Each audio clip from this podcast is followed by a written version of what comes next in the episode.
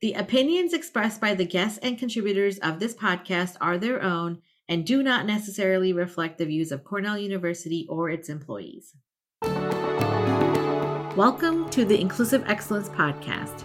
May is Asian and Pacific American Heritage Month, a month that honors and celebrates Asian American and Pacific Islander identity, also known as AAPI. While there are many events that recognize this special month, it is important to acknowledge that this time feels different. The wave of anti Asian violence and racism that has negatively impacted the community is something that cannot be dismissed. We continue our series called AAPI at Cornell, where you will hear the stories of Cornell staff members in their authentic voice, celebrating their heritage and the joys of being Asian and Pacific Islander, while also naming the very real concerns that they experience in this moment. My name is Toral Patel. My name is Anthony Sis. And you are listening to AAPI at Cornell. The final episode in this series is a continuation of our conversation with Caleb Yu, Heihei Depew, and Christina Liang. Thank you for joining us again on the last episode of this special series. To wrap up this conversation, I will talk a little bit about how each of you have been impacted by the recent events. And so let's kind of start maybe more broadly with what it means to be Asian, whether it's here at Cornell or Ithaca or in the United States at this time. For me, I I sit in I think kind of a unique role at Cornell where I do student conduct work, right? And so a lot of the students who come through our office they're required to come you know i i kind of make that joke sometimes it's like we're not study abroad like people are not smiling and happy and excited to come into our office. And that's okay, right? But I think what that means for me, though, is I come into a space with a tremendous amount of authority, and that can come through when I meet with students who are particularly emotional, whether it be anxious, defensive, whatever that emotion may be. And when I see Asian students come through our office, um, which I will say is few and far between, not to reinforce model minority myths, but when, when that does happen, I think it's particularly meaningful and i feel like the connection is almost automatic because it gives them an opportunity for me to just say how are you doing? There's a significant asian population at cornell but i think when we look at the staff and faculty the numbers are not proportionate. And that's meaningful i think for our students kind of connected to our previous conversation about folks who are kind of brought up in this world of being silent of kind of absorbing whatever comes at you that mentality. That's reinforced when you are in a space at an institution where people don't look like you, right? The, the people who are supposed to provide the resources and support and education may not look like you. And so it's been particularly meaningful for me to be invited into spaces like this to talk and to just let our students, I think, know that we are out there and, and we are here to listen, we are here to support in different types of ways. What it means for me to be Asian in Ithaca, you know, that's a tough question because I have been here for a period of time and I still struggle to find community.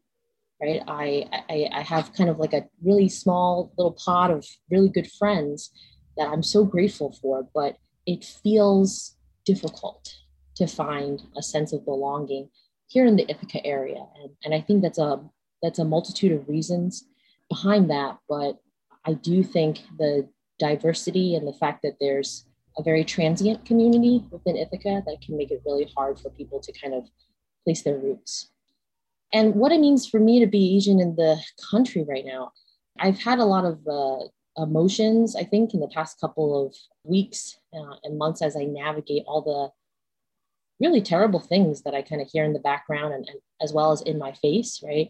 And I process it by going through the emotions as as I want to right? I kind of am at that point in my in my life and in my world where i just spend a lot of time being worried about my family. That's really the, the primary piece. I really appreciate a lot of my colleagues and my friends reaching out to me and sharing kind of that gentle care that i did with my black friends right? When when we were seeing everything that was going on with systemic racism against the black community. And ironically I will say when people reached out to me to make sure I was okay, it didn't feel as good as I thought it would feel. And I think it's because that's just not how my mind is wired, right? Like it's like a thank you, thank you, I appreciate you, right? But I'm spending all my energy and time worried about my family, worried about my grandparents who live in Brooklyn. And so it's a reminder for me that as we deal with these very important issues in America in terms of how we are treating marginalized community, whether it be by your race, your gender, your sexuality, whatever it may be, it's not a one size fits all approach, right? It's not that anytime something happens within a particular community, we we do the same motions. We reach out, we say we're with them, we post a meme, we host a protest. It's not a checklist. Right? It's different for every community. One of my friends who is still in this city went to check up on my grandparents. And that made me cry, right? Because I was like, that's what I needed. That's what I needed you to do. And she didn't tell me anything. It was just my, my grandparents letting me know later on that that happened. And I was like, yep, that's what I needed without you even reaching out to me, right? So that's kind of how I feel in the moment being Asian in this country. I definitely relate to part of Christina sharing, especially with that part, like what does it mean to be Asian in Ithaca? So my family's been moving to Ithaca for, gosh, almost three years now. Before this, I lived in Boston. Uh, my wife is from uh, the Bay Area. And so both like the Bay Area and Boston, we have a, a large groups of like Asian American friends, and we had a very strong community there. I remember the first year after we moved to Ithaca, we moved here in August, and on a Thanksgiving dinner, a group of our Asian American friends drove down from Boston to visit us and spend the Thanksgiving with us. And it was the best time. And I remember sharing with them like how this past like three months been, and I just started crying. I was like, oh, I haven't found a community here. I feel like alone here. Obviously, later, later we we started establishing our kind of friend circle, and eventually we have like our support circle, our community. And, and it doesn't necessarily look like what we had back in Boston or back in the Bay Area. But that made me really feel like, okay, what does that mean to me? The, the kind of not just the, the physical support, but the emotional connection and the emotional support, the cultural kind of understanding and support to me. And what does it mean to be an Asian here at Cornell? I feel like given what was going on in, in the past couple years, especially with like Asian populations and students, I felt like me being in the career services environment, talking to a lot of students, I feel like I'm very grateful that I'm given the platform to let them see that there at least someone in career services that look looks like me or ha- has the same skin color that may be able to understand the root of my question or the kind of fundamental thing where I made my decision from. And so I felt like that was something that I, I found to be really kind of grateful for, which is to work in the environment, to be honest, not the most diverse environment in, in career services, but be able to be the representation there and maybe even to be a safe haven for some students to open their hearts to share like this is what I'm struggling with. And I know that you know like the root issue. So let me tell you more about this. So that's something I feel like I'm uh, grateful for. So much of what Caleb and Christina have said really resonate with me. I feel like that representation is so important. Building community is so important. I've been in at Cornell, I don't know, six, seven years now. And when I first got here, it I mean, it's very difficult to find people of color if I'm being completely honest. It's rather homogenous here. Um, when you look at the staff population, the percentage of Asian people is is not 6%, which is the national average. It's not 20%, which is like the percentage of Asian students at Cornell. It's really rather small. Um, so to find somebody that looks like you within this community has has been difficult. Um, I think for me, it's been important for me, especially being here to to really recognize where I'm from. And so that means for me hosting Chinese New Year parties. It means teaching people how to make dumplings and um, showing people how I maybe, you know, steam bao or something. So to bring people together to share, you know, part of who I am has been really important. But whenever I meet somebody who, you know, I can identify with, I try to reach out. I reach out to Caleb, do a recommendation from my friend Christine. You know, I've reached out to Christina through Facebook. If there's ever an opportunity to connect with people, I just welcome it so much because I think there's so much to learn from one another and there's so much support within this community that we can build for one another. What has really helped me is joining the women of color colleague network group. I think that's just been this amazing network of women who are there to sort of lift all of us up whenever somebody gets promoted whenever there's a new opportunity you know there's always somebody to really support that and really just be a champion for you. And I, I think that's really wonderful. My hope is that as we continue having these conversations we continue connecting people with these stories, with our experiences, and, and just kind of create a support system for one another. I think that would be really great. Yeah, and probably my experience is just is slightly different in that I think my community found me, right? And so I didn't have to go looking. And so about nine years ago, my family and I moved here from the Tampa Bay area in, in Florida. I think that the biggest difference that I've noticed in the community, so where I grew up in India, it's like we're a group of like 26 or 27 villages. It's a very small group subset of individuals. And so we have a very strong community across the United States here, right, within our 26 villages. I think the biggest difference that I'm seeing in the community that I found is that I found myself traveling a lot further to stay with that community, right? And so we're in Tampa. I was like, oh, I wasn't going to drive more than half an hour and I didn't have to, right? Because it's a large metropolitan area. I was able to find my whole group of people within a very short distance. Here in the central New York area, it's like, oh, when I say my community, it's not just the Ithaca area. It's literally like Binghamton, Syracuse, Rochester, and it also includes people in Buffalo and Albany, right? Like, like that's central New York, and that's that whole area makes up the community. And so I find myself traveling a lot further to engage with the community that I have built. But I will be honest and say that when we first moved here, we moved here for my husband's job. So this was before Cornell was even in the picture for me. People reached out to us and say, Hey, we heard you just moved here. Like, come over for dinner. And so, like, being part of that kind of community, like, of course, I'm going to travel two hours to go to somebody's birthday party because they welcomed me when I needed it.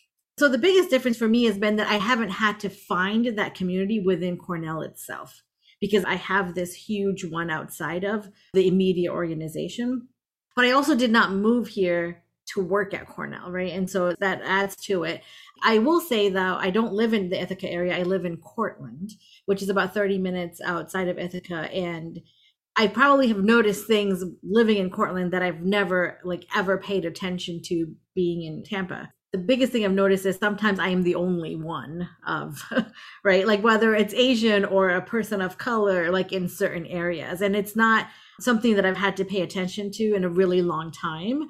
And so I think, Christina, you were mentioning earlier about being worried for your family. So when all of the things that have been happening to the Asian community, I've had to tell my family that they couldn't do certain things. Like one of the big examples is that my father in law, who lives with us, likes to go on long walks every single day. He's rain or shine, he's walked for like 40 years every single day. And when I say long, it's anywhere between like three to five miles, right? And I tell him that he can't go very far from the house, like where I can't see him, right? Because if he can't speak English, he can't communicate with anybody. And because of the environment that we live in, where it's a predominantly white town, I've never had to have that conversation with him in Tampa, right? I'm just like, okay, I go, I'll see you in an hour, you know, and that was fine. So though I, so I find myself having different types of conversations with family members and traveling much further to kind of still stay intact with that community that I found. So realizing what the Asian community is going through right now, how have each of you taken care of yourselves? What have you done for yourself? Sometimes it can be really difficult. Sometimes I feel like there's a barrage of information from different sources, from aunts and uncles, from social media. Um, just every day there's a new attack on an Asian person. And so I think sometimes you just kind of have to take a step back from maybe the news coverage and just kind of think about things that are important to you. Maybe think about craft, think about cooking something, think about, you know, a book that you might want to read. I've been reading a lot of books by Asian American authors. And so I think that's been pretty helpful. So I think taking a step back from this sort of barrage of information is good. Yeah, totally agree. I felt like sometimes like it would be too much at a point that I felt like, okay, whenever I open, like let's say Apple News or whatever news, 90%, 85% of the news are negative or bad news or sad news. But to a point, I just felt like, okay, I don't need all these things to tell me what's going on and drag me down and like my mental health or emotional kind of well-being. So that's definitely a one helpful thing that, that I've also done. But something else my wife and I have been really enjoying, which is to watch shows that are either talking about Asian people, families, or are produced by Asian people, or even just like more diverse cultures. So we've been really enjoying like Pavilions. And before that, we were watching like Black-ish that was talking about Black family and their cultural struggles and, and daily in daily life and whatnot. Like through some of these things, it also sparks some of the conversations between me and my wife to talk about, okay, what does this mean for two of us as a family? And then also be able to share some of the shows that we're watching with our friends and to tell them, you know, we really identify with all these things happening in the show. So hey, why don't you like watch that? And most of those are comedies, right? So it's like light to watch, but then also generate some conversations later on we could have. Taking care of yourself, self care, is always difficult for me, but I also kind of got sick of apologizing for not taking care of myself in some ways, right? Like it's it's just this recurring theme I either get from a supervisor or friends or like family. Like you got to take care of yourself. Yeah, that seems reasonable, right? Like a logical thing that we probably tell ourselves all the time. But for me, self care is about also knowing that my people are okay, right? That makes me feel good. And so making sure that my family is okay, making sure that the people around me understand what's happening is in itself self care for me too. My husband teaches ESL in Ithaca at Ithaca High School, and having conversations with him to make sure he's taking care of the Asian students at the high school is self care for me too, right? And so I think about it in that way, and and I do think there's like a like there's a survival mode that folks might enter when all this overwhelming stuff is erupting. And then when we finally have the moment of like okay i've taken care of business right? I've talked to people i've checked in with people. There is that moment of like okay now i can actually just think about how i feel about it. And that's when maybe like the ugly crying kicks in right? That kind of stuff. And so for me self-care looks different at different phases i will say. And so right now it, it really is about getting through day to day minute by minute and making sure I take time every day, especially now since the weather is nice, to step outside, as sad as that sounds, right? To get some fresh air and find some time for just me. Something Christina said kind of remind me of like for me or maybe for the for Asian community, self-care, at least for me, I feel like self-care is not a concept that's like natural because our culture is such a communal culture and we were taught to like take care of others or care for the elderlies and whatnot. We were never taught like you need to take care of yourself first, or like, hey, you matter. Right? We always talk about the family matter, others matter, community matter. And so whenever we talk about like self-care, I feel like it takes, at least for me, a lot of effort to really think about what that means and what are some things I can do to like care for myself. Christina, what you said also resonated with me because I agree that I think my immediate reaction to self care is making sure that everybody else is taken care of. And this comes in every component of my life, including the work that I do. So it's something very hard. It's very hard for me to think about myself first. But I also think that I feel better when I'm in this mode of like, I mean, for lack of a better term, I'm going to say like when I'm problem solving for others, right? Like that makes me feel good. Like I have helped you and that in turn helps me. And so I hear you because I am very similar. And so with all the things that have been happening within the Asian community, my first mode of reaction was to making sure that like my family's taken care of. And to be honest, it's like that and the way it shows up for me is that I start planning. I start making notes, I make to do lists. And so I feel like I'm doing something and I'm accomplishing something. And that's helping my, whatever I'm accomplishing is helping my family. So obviously, one of the conversations I had to have was with my father in law, as I mentioned earlier, about the walks that he takes. And so, so for those of you that don't know, my husband's a manager of a hotel and we live at the hotel. And so now my father in law walks around the hotel. He doesn't venture very far from that, right? Another planning session that I had to put in was that my husband has done the night shift for a last like two years at the hotel. And so i had to it took me a, a lot of bugging and bugging and bugging. And so we now have a lock on the door. And so the main door to the hotel locks at 11 o'clock at night. And he has to actually physically push a button to let somebody into the building. And that has now allowed me to sleep at night whereas before it wasn't right? So and it wasn't good for him because i had an alarm set every hour every two hours. I'd just be like calling him or log in because you know he gave me access to the cameras. I could just see to make sure he was okay. And i went through that for a while. And so i think we kept realizing i was like i can't be waking up every two hours right to make sure that you're okay downstairs by yourself. And so so you know though it costs the hotel some money we got a lock system in there and so that i feel safe that knowing that he's safe, right? Like, so I feel better. So there's just like I said, those kinds of planning things that I have to do for my family, and that's how I take care of myself by taking care of others. So I, I wholeheartedly hear you because I'm I work the same way. It's also been really helpful to have conversations like with my family. Sometimes it's good to to hear about how they're doing and get out of sort of this mindset of everything is terrible. And I think uh, every day there's something horrible happening um, to kind of get some different perspective has been really helpful. And to to have these spaces and these platforms for conversations with other people to kind of get a sense of how everybody else is feeling has been really helpful. To hear different stories from different people it's it's just all been a part of of trying to reconcile what's happening for me. These conversations are a part of it. So i think we started talking about this towards the end of part one of our conversation but how do we find inspiration to keep this conversation going and continue the momentum here right? And so if we're having these types of conversations as we talked earlier it's like how do we celebrate asian asian heritage month beyond may? What, what do we do for the rest of the 11 months? I think one thing works well for me when i approach other topics which is to be really honest and, and be curious to to ask questions and don't pretend like oh this is like just what it is or go on google and read the news and then okay that's what it is. Because oftentimes things are more complex than what we see.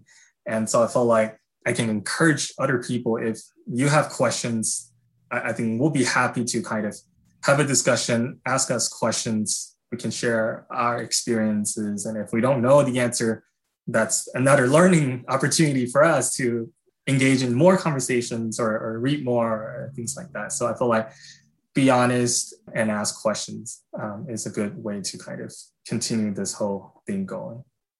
I found a lot of inspiration based on just the abundance of resources that are out there now.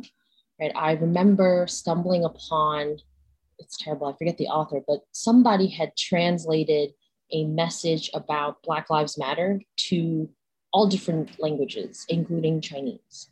And I was like, that's really awesome because I was having trouble having that conversation with people in my family and my extended family, right?